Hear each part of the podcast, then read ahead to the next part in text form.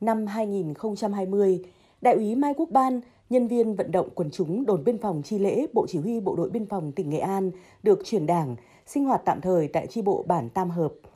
Tại đây, anh được phân công phụ trách 5 hộ gia đình thuộc diện đặc biệt khó khăn trong bản. Với kinh nghiệm nhiều năm gắn bó với đồng bào dân tộc thiểu số vùng biên giới khó khăn, ba năm qua, hơn chục hộ gia đình đã được anh phụ trách, giúp đỡ, từ hộ gia đình khó khăn có ý thức vươn lên để có cuộc sống ổn định, thoát nghèo. Bản thân cùng phụ trách nắm hộ với gia đình khó khăn, thông qua chi bộ là gọi là giúp đỡ họ về, về tinh thần, về vật chất, thêm các cái ngày công lao động phối hợp với đoàn đôn và đoàn địa phương để giúp họ phát triển kinh tế khảo sát các cái vùng ruộng đất cánh tác của nhân dân là vận động nhân dân làm cái hệ thống cánh mương nước để là phục vụ sản xuất và là nắm bắt được các cái cái giống nào thì nó hợp với thời tiết đến nay cũng đáng đề nghị đảng ủy là đưa vô đưa vào trong các cái cây lạc vô thấy nó có hiệu quả. Đầu năm 2018, thiếu tá quân nhân chuyên nghiệp Chế Đình Đạt, nhân viên vận động quần chúng, đồn biên phòng cửa khẩu Nậm Cắn, Bộ đội Biên phòng Nghệ An được chuyển đảng sinh hoạt tạm thời về bản Khánh Thành, xã Nậm Cắn, một bản biên giới đặc biệt khó khăn của huyện miền núi Kỳ Sơn. Sau 2 năm sinh hoạt tại tri bộ, ngoài việc tham mưu cho tri bộ, hướng dẫn, giúp đỡ và giới thiệu phát triển đảng, anh còn đưa ra nhiều kế sách phát triển kinh tế, xóa đói giảm nghèo cho người dân. Muốn làm được phát triển kinh tế thì trước mắt đó là phải có đường giao thông. Và các anh chị là đường giao thông có thuận tiện được thì người dân người ta bị đảm bảo đi vào được cái, cái khu vực sản xuất để mà làm. Người ta bị yên tâm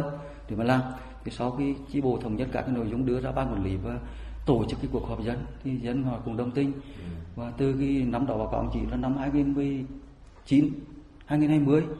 cái cây trong chủ lực của cái bản Khánh Thanh đó là cây ờ, gừng cây lúa cái kết quả đạt được rất cao ờ, thu được kết quả khá lớn đó là hai trong rất nhiều chi bộ thôn bản khu vực biên giới Nghệ An đang có các đảng viên là bộ đội biên phòng được chuyển đến sinh hoạt. Anh Hà Văn Thủy, người dân bản Liên Hợp, xã Chi Lễ, huyện Quế Phong, tỉnh Nghệ An, không giấu nổi niềm xúc động. Gần 300 cây ăn quả gồm cam, bưởi, mít, quýt của gia đình phát triển như hôm nay có một phần công sức rất lớn của những chiến sĩ biên phòng. Vậy năm qua là gia đình tôi có gặp nhiều khó khăn với lại à, mua mấy chú xuống hỗ trợ là cùng trồng được uh, cây ăn quả và lại nuôi được uh, vài con lợn hỗ trợ à, cũng nhờ mấy chú bộ đội xuống uh, dẫn cho gia đình để chăm sóc cây với uh, chăn nuôi cũng uh, hỗ trợ là mấy con lợn với trồng cây ăn quả với Chủ tịch Ủy ban Nhân dân huyện Kỳ Sơn Nguyễn Hữu Minh cho biết, là huyện biên giới với 192 km đường biên tiếp giáp với 4 huyện, hai tỉnh của nước bạn Lào. Chính quyền địa phương đánh giá rất cao vai trò của cán bộ, đảng viên, bảy đồn biên phòng đóng quân trên địa bàn. Lực lượng quân đội cũng như biên phòng thì đóng vai trò rất quan trọng trong vấn đề tuyên truyền, vận động nhân dân để thực hiện phát triển kinh tế tại địa phương.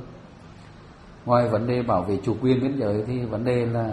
cùng với nhân dân để động viên nhân dân, để tham gia tuyên truyền, vận động